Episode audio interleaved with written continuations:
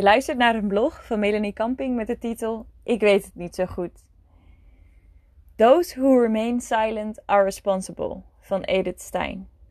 Niet zo lang geleden vond ik deze woorden nog bemoedigend.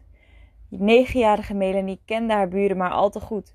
Die had ze namelijk nodig voor een van de vele acties om de ijsberen, zwerfhonden, pandaberen van de ondergang te redden.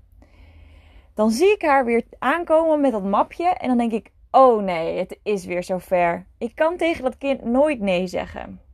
Zo zei mijn buurvrouw tegen mijn moeder.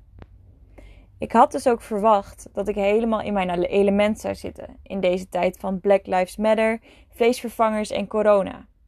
Er is immers genoeg om voor of tegen te vechten. Maar het tegenovergestelde is waar.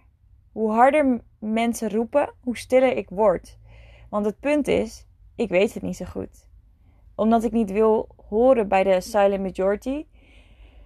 Omdat dat een probleem is volgens velen. Maar ik geen ongenuanceerde statements wil innemen die mensen alleen maar verdelen.